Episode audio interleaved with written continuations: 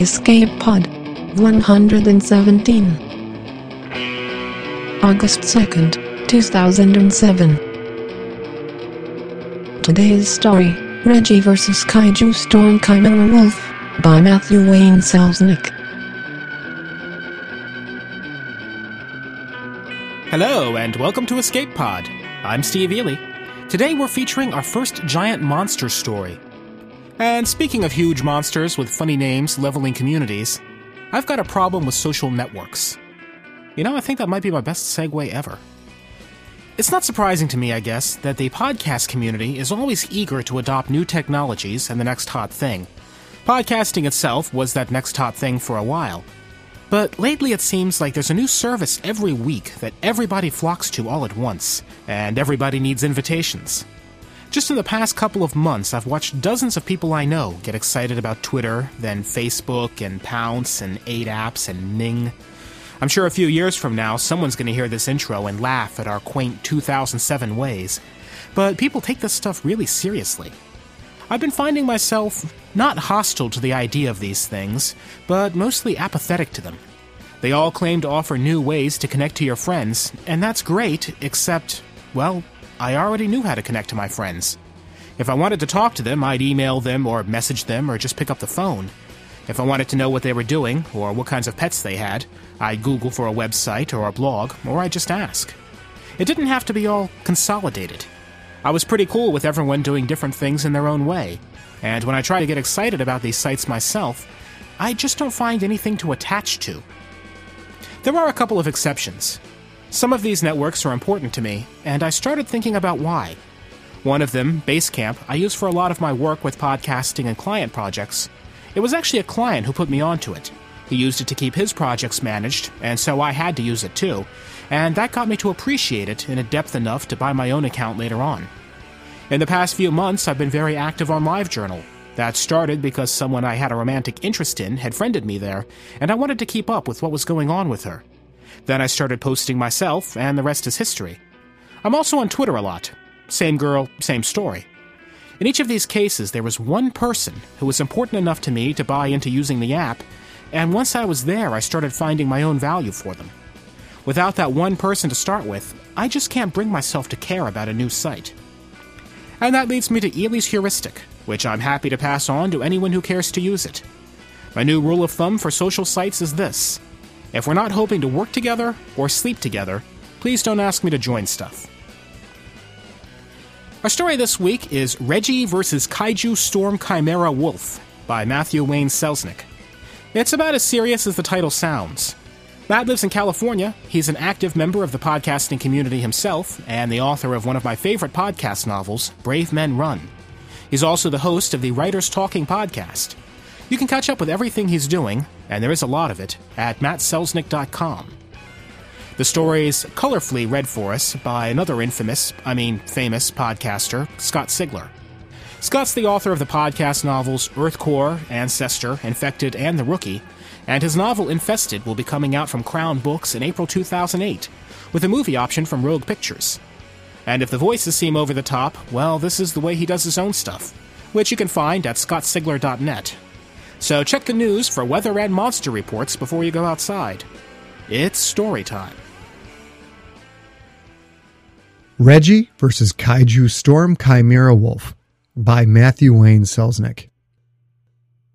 Reggie and Ben arrived in Dana Cove six hours after the kaiju storm had come and gone. This was actually pretty good time. There was rarely any advance warning of a manifestation. But fortunately, seismic sensors planted offshore triggered storm sirens as soon as the beast roughly sloughed onto the continental shelf. Most of the folks in the projected path had time to jolt out of bed and head elsewhere. The Marines at Camp Pendleton mobilized, but the thing was too quick. A kaiju might appear ponderous and slow on the evening news, but their ridiculous size meant they covered a lot of ground in a very short time. They also didn't tend to dawdle. With occasional exceptions, they made a beeline for whatever drew them out, destroyed it, then either turned back the way they came or kept going until they inexplicably disappeared. This one showed up at three in the morning. Reggie got the call at 3:15, which wasn't so bad because he hadn't been able to sleep anyway. Giant monster attacks beat staring at the ceiling and dwelling on the past any day of the week. By the time he and Ben were in the plane and on their way to John Wayne Airport, everything was over. The freeway south was hopelessly tangled with traffic. Considering their destination and who he might find there, Reggie didn't mind the delay so much. When they finally made the scene, the swath was overrun with post responders, swarms of insurance agents, FEMA officials, and the media. The post responder command center took over the athletic field of a high school that sat on a hilltop overlooking Dana Cove. Ben pulled into the parking lot behind an Abrams tank. Reggie, who had been mostly quiet for the drive, tried to snap out of it when they got out of the car. He hooked a thumb at the tank. Remember the first time you saw one of those babies up close? He grinned. I used to think they were so big. Toenail big, Ben nodded. Here come our guys. A tall, thin man with a disheveled comb over strode up to them, palm outstretched. Just behind him came an older man in field military dress. Ned Yarborough, FEMA, said the thin man. This is Colonel Gredley. They shook hands in turn. I'm Reggie Sampson, and this is my partner, Ben Handel. Yarborough looked over their shoulders. You came in that? Reggie and Ben exchanged a glance. It's a rental, said Reggie. Yarborough shrugged. I guess I was expecting one of those VTOL mecha thingies. Reggie grinned. We're not from that division. Besides, manifestation didn't really last long enough for engagement, isn't that correct?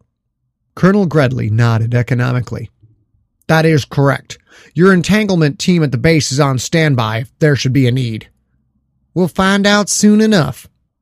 Yarborough led them through the impromptu village of broad white tents, rows of outhouses, sensor towers, and heavy weapons installations that had obliterated the turf of the athletic field. They stopped at the fence on the edge of the hilltop. You can get a pretty good look at the swath here. On a day without monsters, would have been a nice view. You could see most of the town center and all the way to Pacific Coast Highway on the misty ocean beyond. A wide, flat, smoking scar of ruin cut from the water to a shopping center half a mile inland. Ben said, Must have gone back to the water. Yeah. Reggie considered the gaping crater at the end of the swath. It had been a grocery store, if he remembered right. Look at that. I call Digger. He turned to their escorts. Any eyewitness reports? Nothing detailed, Yarborough said with a glance at Gredley, whose head jerked up and down. It was dark, and power was cut as soon as they knew the thing was coming. Plus, no moon last night. Cutting power was always a good idea. It helped limit fires to those caused by natural gas lines. One orange torch speared up from the swath, but it could have been a lot worse. Reggie wasn't really surprised that his old stomping grounds, he chuckled inwardly at the expression, had its act together. There were 60 years of worldwide collective experience to draw on, especially for coastal communities. Rough idea? Gredley rubbed the silver stubble on his chin. Well, the reports we've gathered indicated apparently had tentacles, but arms too, and a head like a wolf. Ben looked at Gredley, and then at the huge sinkhole down the hill. A thin layer of smoke hung over it. Like a wolf? Ben's great grandfather had been there for one of Fenris's first manifestations in 1945. Reggie himself had been unlucky enough to see the kaiju in Berlin in 89, but Fenris didn't have tentacles. That's all I know. There's some folks here, locals, who might have a better idea. Reggie stared down the hill. The kaiju had stayed pretty close to Donahue Park. The street was a broken, muddy morass. It took out most of the shopping center, too, but seemed to focus on the grocery store. Would Henry's mask still be there? Had Gwen worked in the bar last night? He pursed his lips and sighed out through his nose. Let's go take a look at the hole. Colonel Gredley called up a ride in an M113 ACAV. They disembarked from the assault vehicle a hundred yards to the northwest of the pit. Yarborough confirmed that the pit had been a Fargello's market. The difference between the disaster area ahead and their immediate surroundings was extreme. Turn your back on the hole and hold your breath against the foul miasma of smoke and sewage, and the town seemed perfect. Pivot 180 degrees, and there was absolute devastation. The swath, in an almost straight line from the shore. Reggie swallowed. It was jarring to see so many familiar landmarks all but erased. So, is it still in there? Ben squinted towards the hole, bit his lower lip, and blinked slowly. Hey, yeah, I think it is. Reggie almost anticipated the ripple of chills that coursed up and down his spine. Damn, could be right under their feet. Yarborough craned his neck and tilted his head at Ben. You, you're. Reggie thought Yarborough looked like a lizard twitching there. He spoke for his partner, who was still focused on the kaiju's hidey hole. Yeah, Ben's touched. Third generation. His grandfather was in Germany, in the war. Ben's eyes cleared and he smiled quickly. Boo! Gredley was unimpressed. He unclipped a two way radio from his hip and turned away from the three of them. He'd be ordering up the engagement unit from Pendleton and additional forces probably order mandatory evacuation up and down the coast from San Clemente to Laguna Beach. And if they couldn't herd the kaiju back to the ocean, maybe as far inland as Aebeki Valley or Irvine. Yarborough was visibly curious. That's why you perked up when the colonel mentioned the wolf head. Ben shrugged. Fenris hadn't been seen since it tore up the Berlin Wall. He looked at Reggie, who nodded. It's not really a water monster either. They had been headed for the edge of the hole, but now an unspoken accord had the group moving well away from it. Gredley brought up the rear and spoke into his radio. Reggie led them across the shattered asphalt and twisted lampposts of the parking lot towards a secondary structure, most of which was still erect, if irreversibly battered. They stopped in front of Henry's mast. The shattering effect of stepquakes, including a buckled foundation and liquefied ground, had condemned the saloon. At least it was still standing. There was a good chance anyone inside during the storm survived. If she had been there, Gwen was probably just fine. Ben said, Little early for a beer. Glass crunched. A figure emerged from the shadowy interior. We don't deserve his kind anyway, Gwen strode out of her bar like it hadn't been eight years since Reggie had seen her. She punched him, not lightly, on the shoulder. You couldn't just write, Reginald? How to make an excuse to come see me? Reggie grinned and flinched simultaneously. Hey, you can't pin this one on me. He rubbed his shoulder. Glad to see you're okay. They hugged, too quickly for Reggie. The contact brought back all the other ways they used to touch.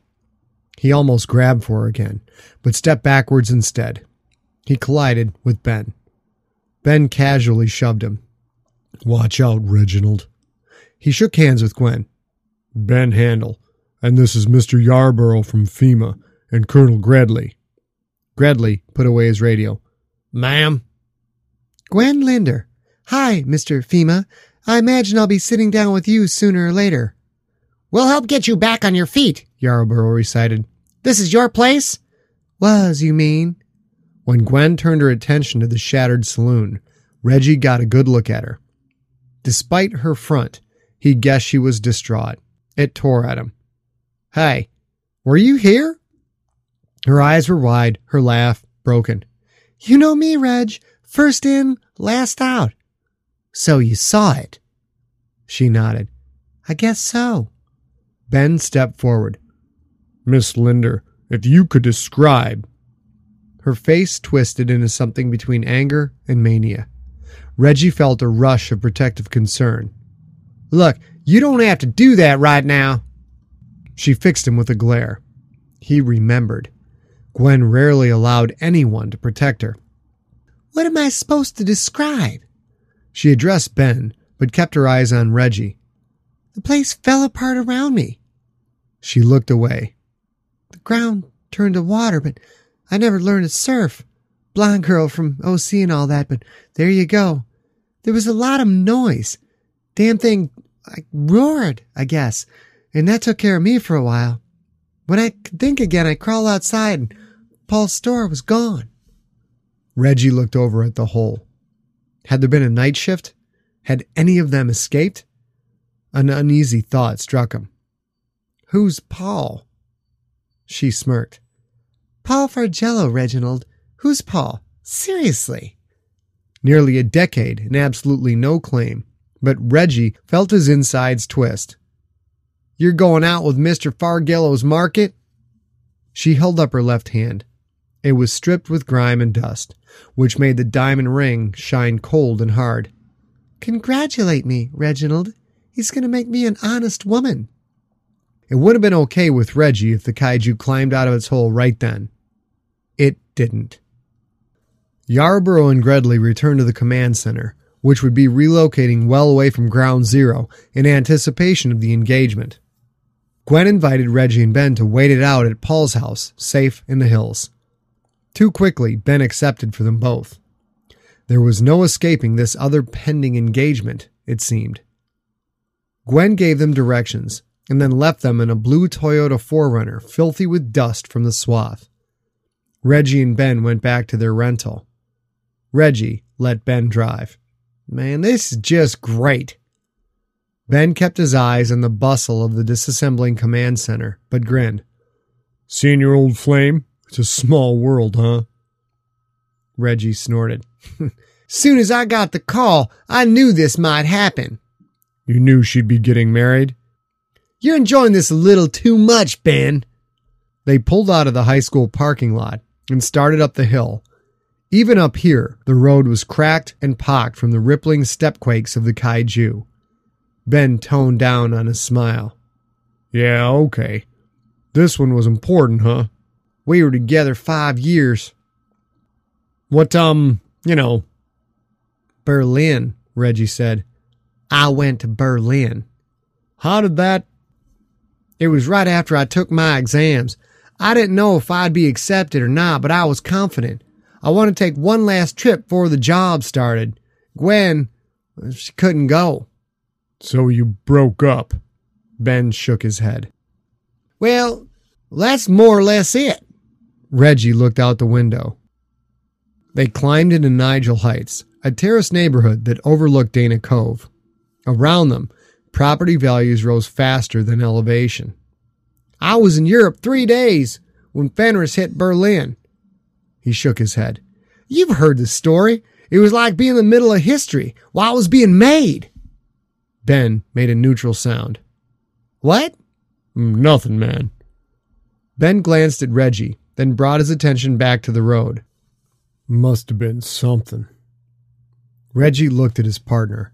He knew Ben's weird talent didn't work with people, but sometimes it freaked him. Yeah. Yeah, it was. Paul Fargello's house was a three story sprawling monster that dominated the end of a cul de sac. The 4Runner was already in the driveway. Ben parked their rental next to it and knocked on the front door. Gwen yelled, It's open! from somewhere inside. Reggie made a face, so Ben opened the door and they stepped in. It was pretty much what Reggie had expected white walls, hardwood floors where there wasn't gleaming Spanish tile, lots of vertical space, and a curving staircase that led to an open second story. More window than wall. If the stepquakes had shaken anything, someone had already cleaned up. The place was immaculate. Gwen sipped from a bottle of water. She had wiped down her face and arms, but hadn't changed out of her dusty clothes. You guys want anything? Ben said, Water'd be great. Thanks. Reg? I'm fine. She shrugged, flipped her hair, and went to the kitchen. Reggie turned at the sound of footsteps on the stairs. Paul Fargello was tan and tall. He wore a pale blue dress shirt that Reggie was mortified to see was actually tucked into his khaki shorts. He had Birkenstock sandals on his feet and a cordless phone in his left hand. He grinned at them as he descended. Man, you wouldn't believe all the little details they hit you with when something like this happens. Here's an example, and I kid you not, I actually had to make sure our deliveries for the week were canceled. What were they to do? Just dump breadfruit and mangoes down the hole? Feed the damn monster? He stretched out his arms and practically shoved Ben's hand into his. He pumped up and down. I'm Paul. It's a real pleasure to meet you guys. He switched over to Reggie. His grip was firm without challenging. Especially you, Reggie, old man. You guys are real American heroes. Reggie pulled his lips back from clenched teeth. Did this guy really just say, old man? We're hardly heroes. We're just the advance team. Nonsense. He tapped his chest with a manicured finger. The thump was solid. I'm just a grocer. You're doing important stuff. Ben said, Hey, you keep people fed. Paul's smile had movie star flash. Have you ever shopped at a Fargello's? He shook his head and chuckled. I'm betting my customers could live without their imported beer and South American gourmet chocolate chili powder without any undue suffering. He laughed again. A dull thunder rumbled up from Dana Cove. Fargello's face sagged and paled. He quickly recovered. Hey, is that what I think it is? Let's go out back! Gwen returned with a bottle of Fargello water for Ben. Paul's smiling face was illustrated on the label. If that's what I think it is, let's find a bomb shelter. Her laugh didn't fool Reggie. I don't think that was the kaiju. He tried to sound confident. Ben stepped sideways towards the wide sliding glass doors that led to the back patio. But it is artillery. Fargello grabbed Gwen's hand and slapped Ben on the shoulder on his way past. Come on, let's see! Gwen looked over her shoulder at Reggie. He was so shocked by her pleading eyes, all he could do was follow the others outside. They couldn't see ground zero from the expansive backyard, but there was no question where it was. Four AH 1W Super Cobra helicopters buzzed around a twisting finger of black smoke. The ground shook slightly. Reggie saw Gwen clutch Fargello's arm. That was as out of character as the look he'd just seen on her face. He grimaced. Still out of sight, the kaiju roared. The sound, like most kaiju calls, was polytrimble. It was both a rumbling roar and a painfully high pitched screech. Reggie and the others experienced it sonically and physically. Behind them, the windows of the house rattled. Reggie felt his bones vibrate and his heart skip. Gwen's knees buckled. Fargello caught her, and they both stumbled to keep their feet. Momentarily deafened, Reggie felt Ben tap him on the shoulder. His hearing returned as Ben hollered at him. Comes the Kev! Reggie looked south. The Kaiju engagement vehicle, Kev XA5, blasted past with a rush of displaced air. Eight streaming trails of white smoke curved away from it, laser guided, armor piercing missiles. Reggie didn't need to see their destination. Seconds later, rapid cracks of thunder told him they hit their target. Ground based artillery units, possibly HIMARS missile launchers, and maybe the Abrams tanks, sounded off, and the four Super Cobras let fly with Sidewinder missiles. They still couldn't see the kaiju. That was a good thing, really, but Reggie wanted to ID it. Jesus Christ, Gwen said. Should we still be here? I don't want to be here. Fargello looked at Reggie. They usually take the easiest path, Reggie said. He looked at Gwen. It won't come here. It'll stay near the shore. If they can't keep it from moving inland, it'll most likely use the freeway. Most likely? Without thinking, Reggie took hold of Gwen's shoulders. Fargello's hand dropped away from her waist. Gwen! What? Nothing's gonna happen. She looked at him. The anxiety faded on her face, hardened. I've heard that from you before. She shrugged out of his grip and put her arms around Fargello. I want to get the hell out of here. Fargello looked at her, at the increasingly smoky signs of the battle, and finally at Reggie and Ben. Well, what's your what's your professional opinion, guys? The unseen kaiju roared again. They all turned their attention to the valley, even as they cringed. A crimson needle of coherent light flashed between the ground and one of the super cobras. The helicopter exploded instantly. Fuck! Gwen yelled. The XA 5 made another attack run. This time, it took advantage of its hummingbird gyroscopics to dart and weave as it closed on the still hidden kaiju. Hundred millimeter shells spat from its nose with a white strobing flash. We're safe, Reggie insisted. He looked at Ben. Ben frowned. Just hold on. He closed his eyes. A pulse of thunder sounded, followed by a rattling wave beneath their feet. And another. And another. Step quakes. Reggie bent at the knees to keep his balance. It's moving! Which way? said Gwen. The step quakes kept coming, two or three seconds apart. Behind them, far across the lawn, the sliding glass doors surrendered to the stress with a crash. Fargello cried out. Ben opened his eyes. He looked at Reggie. I need to talk to you.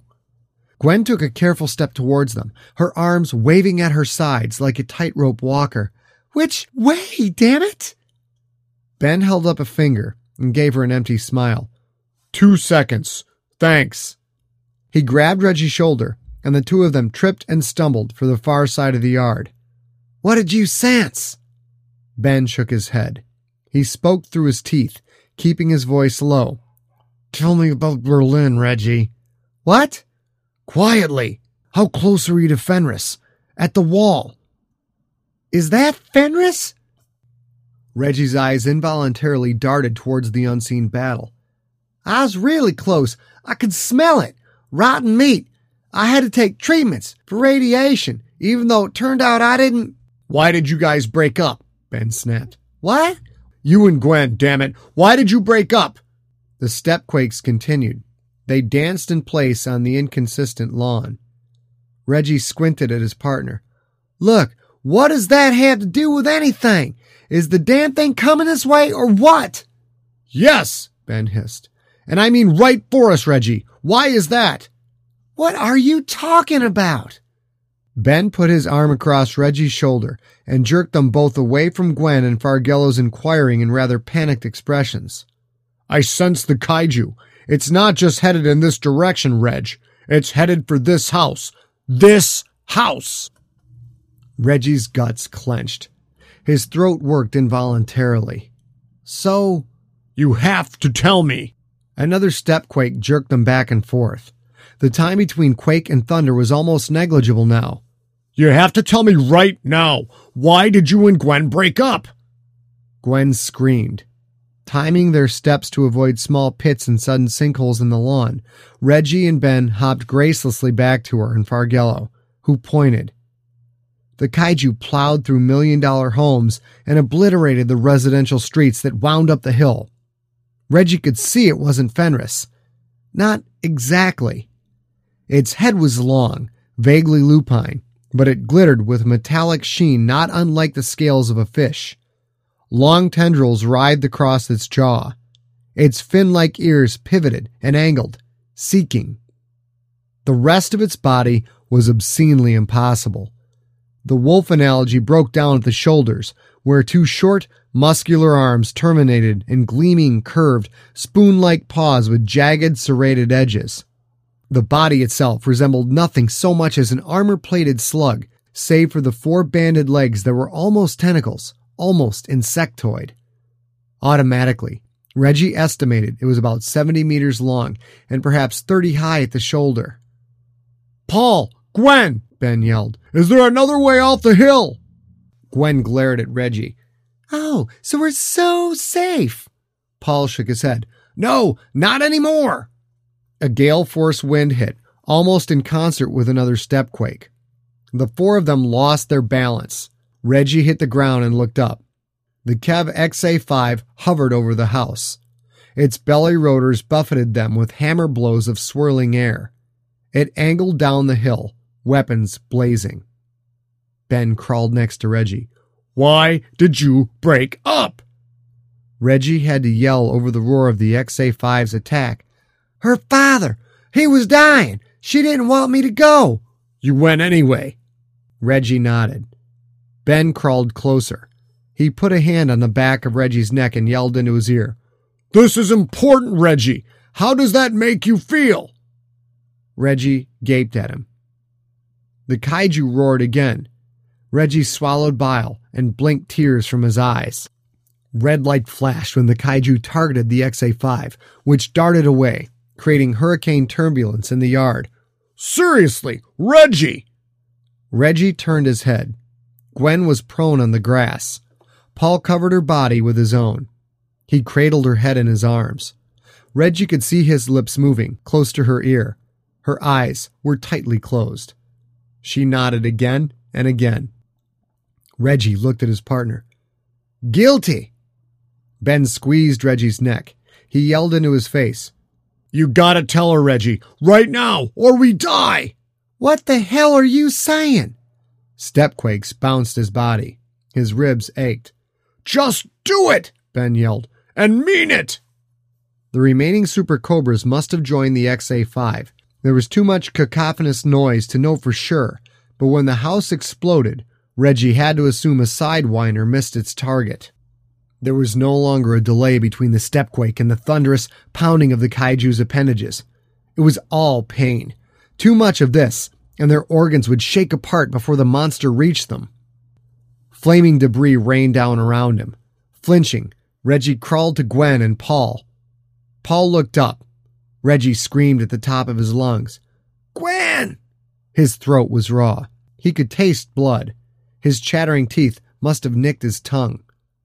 The three of them were touching. Fargello's hair tickled his forehead. Reggie smelled his sweat. This would be easier if he wasn't here. It would be easier if there wasn't a damn giant monster shoveling the hillside apart, too. Reggie didn't understand why he had to do this, but if they were all going to die, he might as well. He took a deep breath and gave it all he had. I never should have gone to Europe. Bewilderment replaced terror on Gwen's face. Her mouth twisted against the muddy grass.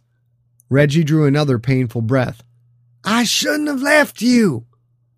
The stepquake stopped. I'm sorry. The yard tilted. Pain blinded Reggie. The earth itself assaulted him. He clutched at Gwen and Paul.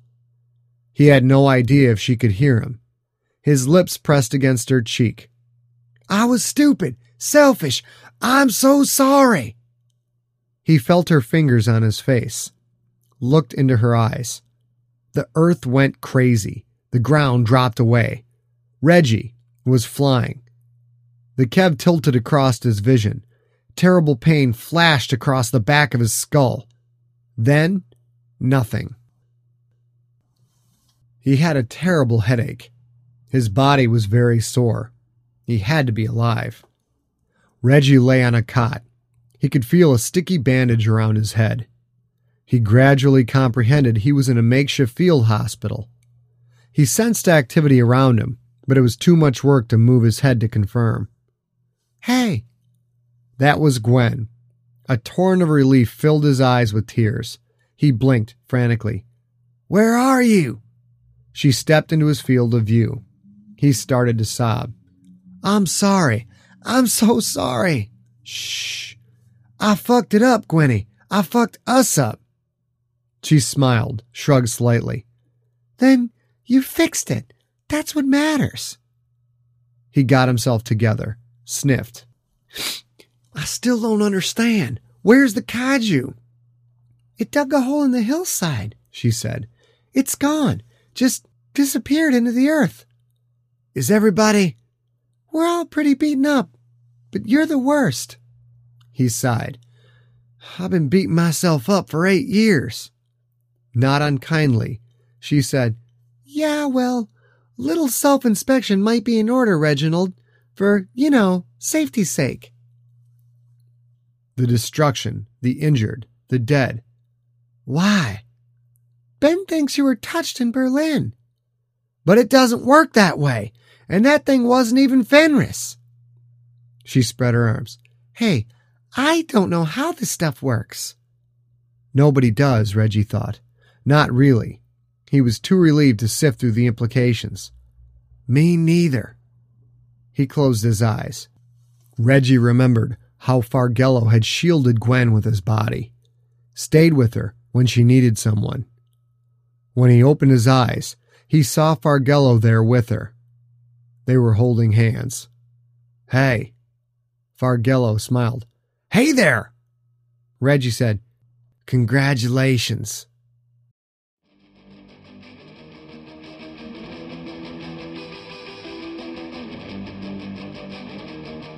And that was our story. From now on, when I think about relationship and communication problems and say to myself, it could be worse, this story is what I'll be thinking about. Bit of administrivia here. It seems to be award season for podcasting. I'm very, very honored that many of you have acted to nominate Escape Pod for the Parsec Awards, the Podcast Awards, and nominated Escape Pod Classic for the Podcast Peer Awards. Thank you all. Of these three awards, only the Podcast Awards allow open voting from podcast listeners. If you'd like to vote for Escape Pod in the entertainment category, you're welcome to go to podcastawards.com and choose, well, any of your favorite podcasts. Voting's open until August 15th, and you can vote once every 24 hours. That seems a bit much to me, too, and I'm not going to be pushy about it. If it sounds like fun, go for it. And there are a lot of other great shows, too, that deserve to be recognized. Again, that's podcastawards.com. And enough of that. So, three weeks ago, we ran N.K. Jemisin's environmental post Exodus piece, Cloud Dragon Skies. Once again, the feedback was primarily positive. There was a lot of praise for Maya Whitaker's reading, and many people were very taken by the imagery and by the strong female protagonist.